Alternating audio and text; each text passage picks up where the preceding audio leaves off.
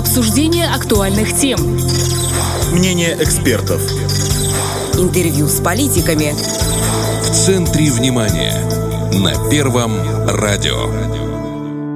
17.30 – это в центре внимания на Первом радио. В студии Наталья Кожухари. Здравствуйте. Столичный клуб юных путешественников «Эдельвейс» отметил 50-летие. К юбилею организовали выставку, конкурсы и забег в Кицканском лесу по черно-белой карте 70-х годов. А традиционная чайхана собрала выпускников разных лет. Много лет «Эдельвейс» был лучшим в Молдавии. У них есть свой гимн и собственный кодекс чести. Какой путь прошел клуб за полвека и чем живет сегодня, узнаем у его руководителя Ларисы Погорлецкой. Лариса Алексеевна, добрый день. Добрый. 50 лет клубу – это полвека, и вы неизменно были руководителем клуба. Есть удовлетворение от такого пройденного большого пути? Конечно. За эти 50 лет выращены мною, воспитаны и выпущены в жизнь, будем так говорить, очень много достойных ребят, нужных обществу, которые самодостаточны, все профессии, профессионально подготовлены к жизни. У меня даже был такой закон вот по тем временам, всех уговаривать и заставлять именно иметь высшее образование. 95% наших кружковцев имели высшее образование. А вот если отметить основные вехи развития клуба? Ой, ну здесь можно разделить на две большие части, то есть советский период и теперешний период. В советский период, в советское время общество было заинтересовано в воспитании детей и очень финансово помогали. Если мы собирались в поход, а походы у нас были и на Северный Урал, и по реке Чусовой, самой красивой в Европе, и Алтай с горным озером, и в краю незаходящего солнца мы были в Хибинах, где ребята шли, и даже девочка выдвинула девиз «Будем идти пока пока не потемнеет, государство давало деньги. Сейчас никто ни копейки не дает. И мы не можем ходить в такие места. Мы теперь, ну, как бы в основном занимаемся только маленькими походами здесь, что поближе, изучаем свой край. Хотя мы и раньше изучали свой край. У меня был такой закон. Приходит пятиклассник ко мне. Я только с пятого класса брала, чтобы ребенок мог нести свои какие-то вещи в рюкзаке. И вот идем мы это по Молдавии, жара такая, знаете, как тяжело дети от дома еще не отошли. Но в итоге кто-то бросает, кто-то остается. На следующий год те, кто остается, подтягиваются к тем, которые раньше были. Мы обязательно, я всех прогоняла по Карпатам. А потом уже кто-то тоже отошел, бросил, остались те, и я уже сам садилась и говорю, ребят, ну куда пойдем? А сама-то знаю, куда я хочу их повести. И смотрю психофизическую их подготовку. Вот воспитание, как они физически подросли, как они психологически готовы. И мы уже тогда выбирали. И у нас и Кавказ родным домом был, по горам, перевалам мы ходили. И вот я говорила уже в краю незаходящего солнца Карелии, Подмосковье. И все походы мы ориентировали, как правило, по местам боевой славы потому что было что показать и что рассказать. Если не было такого маршрута, вот, например, Урал, там рядом здесь есть такой небольшой городок Кунгур, и в этих кунгурские пещеры единственные в мире ледяные пещеры. Вот все сталактиты и сталагмиты именно из льда. Я, значит, туда их водила. То есть мы изучали всю страну. А сейчас деньги, документы – вот у меня сейчас двое ребят отобрались на чемпионат Юго-Восточной Европы, отобрались бесплатно поехать в Хорватию. Но нет документов, понимаете как? И поехала более ослабленная команда. И в связи с тем, что мы так далеко не можем ходить, я перешла в основном на ориентирование. И среди моих ребят очень много чемпионы, такие, и Приднестровье, и чемпионы Молдовы, и в Украину мы ездим, и даже несколько раз прорывались, вот еще тогда, когда было не очень так строго с этими документами. В Сербию ребята ездили, в Черногории девочка с кишиневскими девочками заняли третье место в эстафете. Три девочки, это очень престижно, потому что там вся Европа, по сути дела. То есть мы работаем все равно. Ну, вы и в советское время были лучшим клубом в Молдавии, и да. сейчас наши ребята тоже достойно себя показывают. Да. И вы знаете, мы когда раньше приезжали в Киев, так, о, Эдельвейс приехал, знаете как, или во Львов ездили, или то знали, что будет порядок и будет борьба, честная, хорошая борьба. А вот э, сейчас я провела 50 лет клубу и пыталась, конечно, найти всех. Есть такие, которые уходят и даже до свидания не говорят. Ну, что поделать, это домашнее воспитание. А есть такие, с которыми я до сих пор дружу. И я отыскала мальчика, который был в воскресенье на этой чайхане. Мы... Что такое чайхана? В конце года, в первое воскресенье декабря, уже много-много лет я провожу так называемый итог. И ребятам всегда вручаем мы что-нибудь такое, чтобы ему памятное было. Всех детей заставляю вести портфолио. Это закон у меня. А те, которые раньше были, тогда не было слова портфолио, мы вели летописи, альбомы. И знаете, как интересно получился? 94 год, все распалось. И вдруг из Кишинева звонят, вот так и так Белоруссия проводит первый слет скаутов. Есть у вас скауты? Нам в Тирасполь звонят, потому что знают. Но скаут это близко к туризму. И мы так, есть, есть. Нас бесплатно приняли. Ну, конечно, это был распад Союза, это было совсем не то.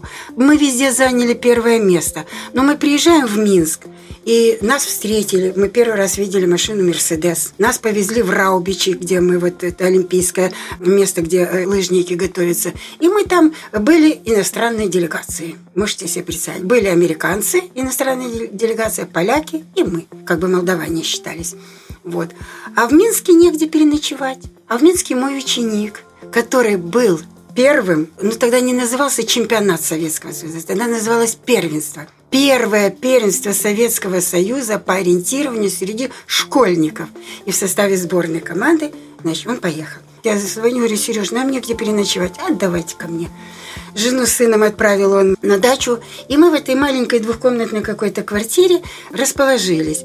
И пока он готовил нам кашу из тех пайков, которые ему как военному давали, гречку какую-то помню, пока дети мылись, и он выложил свой альбом, который вот он вел, когда я их заставляла, все-все-все вот эти фотографии. Ну, среди наших ребят есть очень много достойных. Понимаете, вот в народе говорят, туризм – школа жизни. И те, кто отваливается сразу, они вот так и по жизни где-то как-то, ну, теряются. Иной раз иду в городе, и какой-то человек подходит ко мне, «Здрасте, Лариса Алексеевна». Ну, хорошо, что помнит, как зовут. «А ты кто?» Я говорю, потому что уже выросли, меняются. Я такой-то, ну, помню, конечно, всех. Я личные дневники веду, личные дневники по ориентированию веду с 79 -го года. По фамильно всех помню, а вот в лицо не всегда. Ну, и разговорились, это говорит, а дурак был, что бросил. Я говорю, ну, ты же бросил так, это самое, знаете как.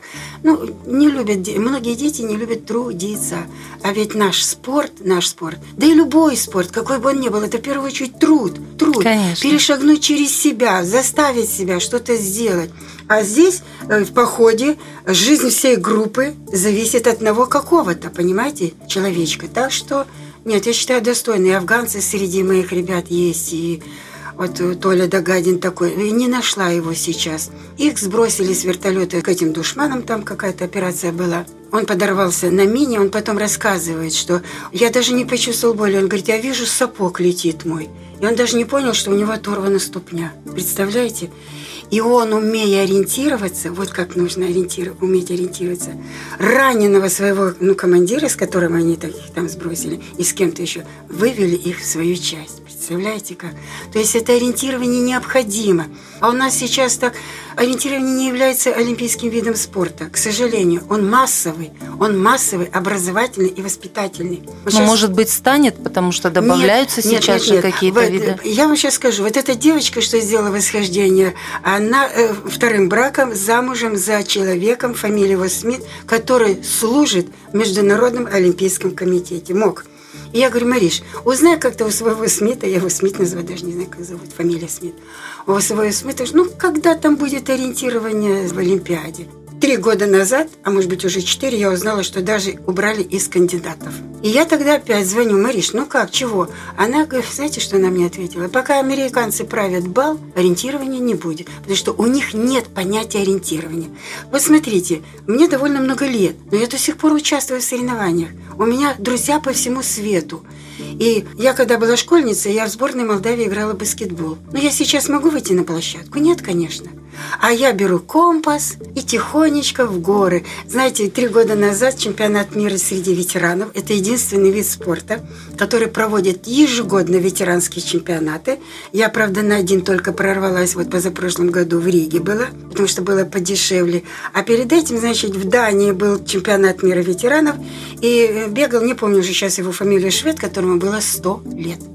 Ну, бегал, конечно, громко сказано, с палочкой все, и под аплодисменты. Значит, Но, тем не менее, проходил. Вот, поэтому я считаю, что для общества, для любого ну, государства, которое я называю общество, мы же одно общество, это архи необходимо. Ориентирование стало медалеемким видом. Что такое медалеемким? То есть много разных видов. Много медалей. У американцев этого нет, и они как бы не хотят. Они тогда сказали американцу, ну вот, он какой-то э, как бы ну, не дает денежки, и убежал в лес человек, его не видно, нельзя никакой репортаж сделать, понимаете как? То есть не денежный. За ни денег, ни шоу, да, что это да, такое? Да, да, да. Ну вот эти шведы придумали лабиринт. Уже в Германии, вы знаете как, вот он, я же говорю, у меня приходит пятый класс, даже взрослые не знают право-лево вот некоторые. А у них так, детский сад, здесь игрушечку положили, здесь игрушечку положили, здесь ребенок ползет, ползет, его учит право-лево, куда повернуть. Если продолжить эту тему, да, о том, что туризм – это школа жизни, вот как меняются дети, когда начинают э, туризмом заниматься, в походы ходить, что в них изменяется? В первую очередь деловитость. Я развиваю деловитость, чтобы он что-то делал. Потому что дома не принято делать там. Мама за нее помыла посуду, мама то. А я говорю, так, дорогой мой, вот стали палатки, все идут по дрова. Давайте, собираем эти дрова. Потом, вот ты, ты, я хочу перед этим, ставите палатки, поставьте девочкам палатки, пока девочки начнут чистить картошку, чтобы что-то там или приготовить еду. Всех обучаю обязательно, как правильно развести костер. Потому что костры есть для приготовления пищи, для сушки одежды, э, там разные виды костров. То есть это идет образование. А уже когда они заканчивают, выходят, женятся, и каждый, когда уходя, говорит, вот у меня будут дети, я пришлю к вам, значит, начать их заниматься. Я говорю, нет, я уже тогда не буду работать, это ты будешь их воспитывать. Так что нет, нет, это очень нужное, понимаете как. И у меня много семейных пар есть. Почему? Потому что вот как у них симпатия какая-то возникла в школьные годы, и она продержалась, и эти пары очень держатся. У клуба есть э, свой кодекс чести. Он остается актуальным сейчас? Конечно.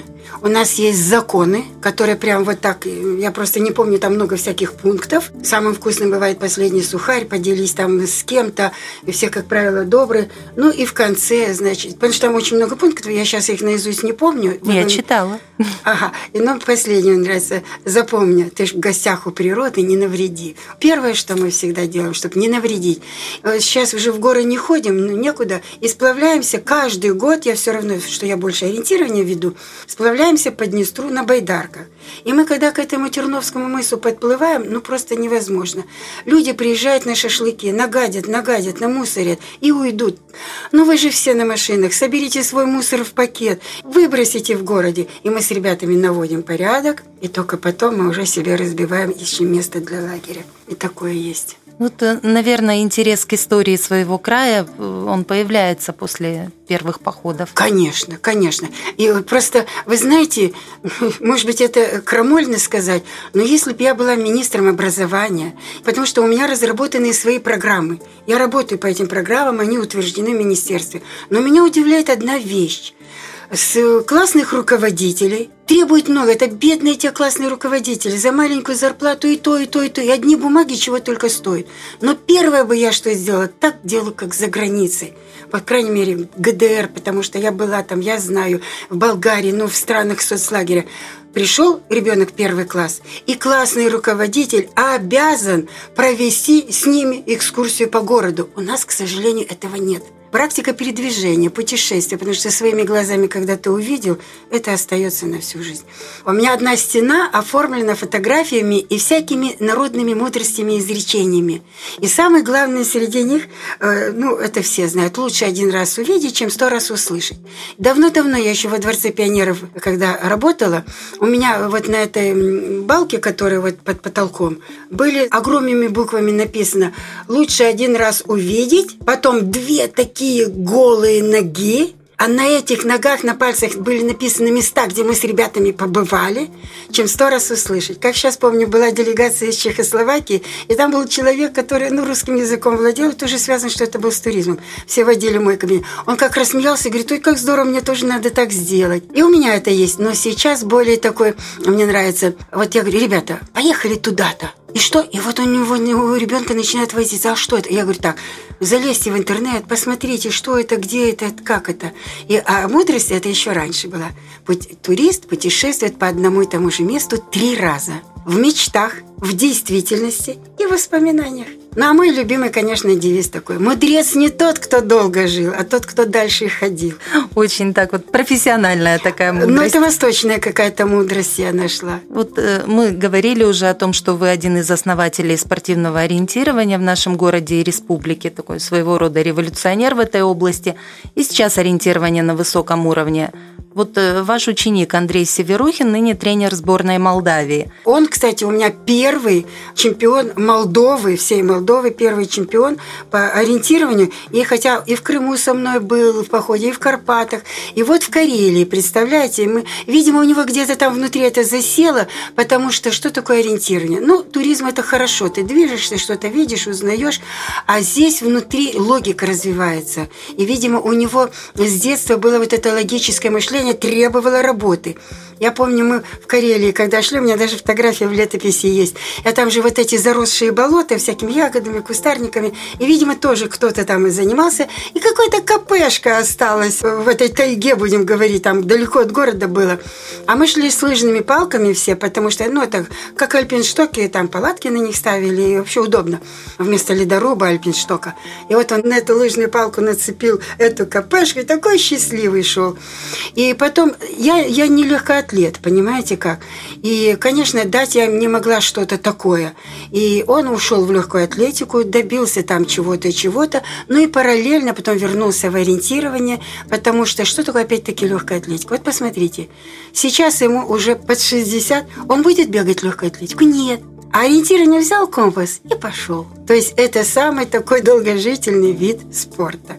И у меня есть ученик еще, который Сережа Макеевич, он чуть моложе Андрея Северухина, и он сейчас в Воронеже добился в России, чтобы сделали спортшколу чистого ориентирования. Туда входит лыжное ориентирование, беговое ориентирование, и к ним приписали, правда, еще лыжные гонки. Он директор этой спортшколы. Она одна из лучших в России сейчас. И сам Сережа, и женат он на ориентировщице, и сын у них в сборной России России э, ездил по заграницам. Вы знаете, там тысячу ребят работает. Тысячу этих мастеров. И пробиться в сборную, даже не представляете, как сложно. В городе Липецке тоже супружеская пара у меня, лисицы. Э, Светочка Бутенко и Леша Лисица. У них дочка уже тоже призер какой-то. И они до сих пор бегают, ездят везде по соревнованиям. Настенька Селиванова. Семь лет прозанималась у меня чемпионка многократная Молдовы и Приднестровья. И она сейчас учится в очень престижном вузе при правительстве Москвы. Ну, тут я не буду все читать. Пишет, ой, что клубу уже 50 лет. Это дата, показатель трудолюбия, стремления, огромной силы каждого из нас. Поэтому я говорю, только остаются те, которые могли трудиться. Да, я стояла у истоков школьного, то есть детского ориентирования. А знаете, еще спасибо вот уже давно. Я никогда не говорю, что покинул нас. Я всегда говорю, ушли за горизонт. Вот как-то так у меня сложилось. У нас директор Дворца пионеров, в котором я проработала 38 лет, у нее был девиз такой. Сегодня мы дети, а завтра народ. Вот ее по работе. И она заставляла нас так работать, чтобы потом не стыдно было за этот народ. Вот к вопросу, кстати, о будущем народе. Вот бывают трудные дети, которые благодаря спорту изменились в лучшую сторону? Конечно. У меня был такой два брата, Миша Болотный и Витя Болотный, фамилия Болотный. Ну, мама была в поисках следующего мужа там. И вот Витя, ну, отсидел в детской колонии. И как он туда попал? Ну, он стоял, как сейчас говорят, на стреме, пока кто-то грабил какую-то э, будочку там на улице, а он как бы там смотрел.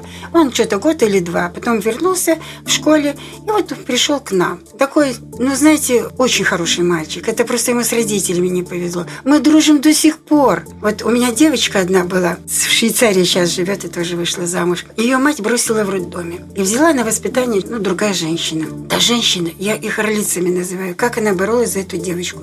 Но, видимо, в школе знали и постоянно над ней издевались, подкидыш туда-сюда. Она так материлась, но она защищала себя. И я, когда услышала, для меня это как это это так. Я говорю, Анечка, ты больше не приходи, вот не приходи. Потом еще как-то раз – ну, там издевались над ней. А потом приходит мама, и вот она мне рассказала эту историю, говорит, ну, типа, помогите мне. Из нее сейчас золотой ребенок вырос, золотой человек. Мы разные все, и наша задача сплотить их всех. И самое главное, поставить вот на правильный путь. И насколько мне известно, ну, из моих выпускников, которых я знаю, потому что те, которые раньше бросили, я их даже не помню и не знаю. А те, которые вот до конца дошли, ну, среди нас нет алкоголиков, пьяниц, бандитов, там, я не знаю, еще каких-то так. Это все самодостаточные, все работают, и я считаю, что я достойно прожила. Какое ваше педагогическое кредо, вот исходя из всего вышесказанного? Что каждый талантлив, к нему просто нужно найти подход, или что остаются самые стойкие, вот какое? Нет, нет, у меня кредо такое, чтобы мы были все вместе, чтобы кто-то из моих ребят шел впереди, а я сзади – и уже смотрела бы, и как мне так легко. Я все говорю, ребята, ну вот я вот веду вас в поход, готовлю там что-то так, подготовьте какой-то поход, и я просто пойду отдыхать. Знаете, как мне вот так хочется, и все как-то не получается. Вот 12 декабря старт традиционного зимнего кубка станции юных туристов. Вы были инициатором проведения этих многоэтапных соревнований.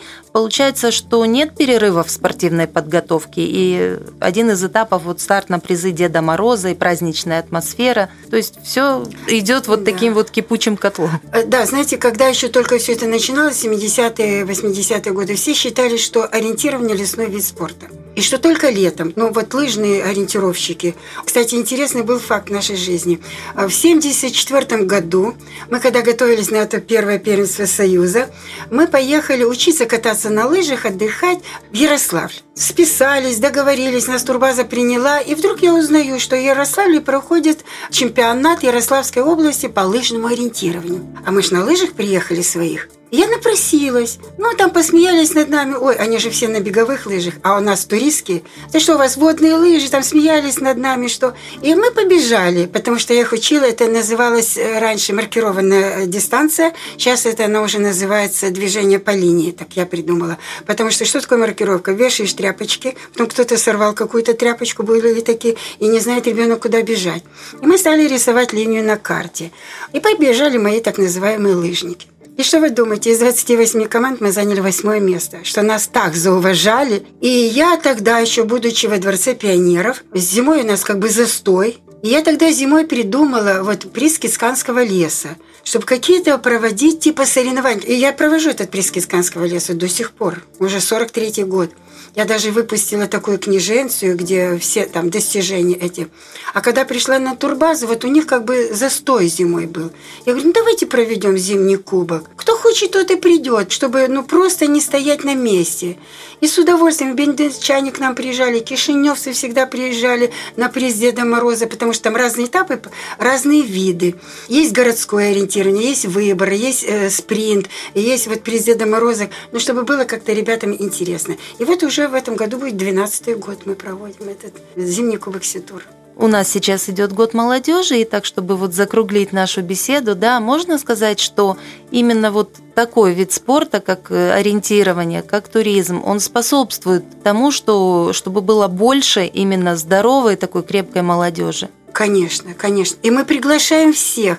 Сейчас в городе образовался э, зарегистрированный в юстиции клуб «Путник» называется, где туда могут прийти все, и семьями, как за границей. Вы знаете, я отслеживаю вообще ориентирование по миру, и, конечно, есть общий в количестве спад – Почему? Потому что ну, это деньги, это куда-то поехать. И могут себе позволить только либо богатенькие, либо там какие-то, которым кто-то что-то помогает. И я обратила внимание, вот сейчас была в, это, в Хорватии, и очень много ветеранов приезжает с детьми, с внуками, потому что чем еще интереснее наш спорт? Ни в одном виде спорта вы не увидите, чтобы на старт вышла папа, мама, бабушка, дедушка и внуки. Вот на и вместе пошли по одной. Да, у всех разные дистанции, все бегают, вот это что-то ищут, у них общие мысли, общие эмоции, рассказы на все это. Просто некогда, извините, тратить время на что-то плохое. И поэтому вот этот приглашаем всех желающих в этот путник. Они выиграли грант, получили катамараны какие-то, и они путешествуют по Днестру семьями. И вот сейчас надо еще их привлечь к ориентированию. Так что все будет хорошо. Потому что я так смотрю, столько по городу болтается молодежи, а вот так бы пошли поняли бы, что им бы было интересно. То есть реклама какая-то должна быть больше. Вот за границей все-таки на пожилых тоже как-то смотрят, как-то помогают им вот этому бы клубу дать какой-то, хоть две комнатки где-то, чтобы они могли снаряжение хранить и собираться как-то вот так, чему-то учиться, готовиться к следующей. Кстати, они вот на днях кто-то собирается еще куда-то путешествовать в любую погоду. Ну, будем надеяться, что и передача наша тоже поспособствует продвижению Конечно. такого вот. хорошего вида спорта. Да. Спасибо вам большое, что нашли время ответить на наши вопросы. Спасибо вам. У нас в гостях была руководитель клуба юных путешественников «Эдельвейс» Лариса Погорлецкая, а в студии работала Наталья Кожухарь. Это в центре внимания на Первом радио. До встречи в эфире. Обсуждение актуальных тем. Мнение экспертов. Интервью с политиками. В центре внимания на Первом радио.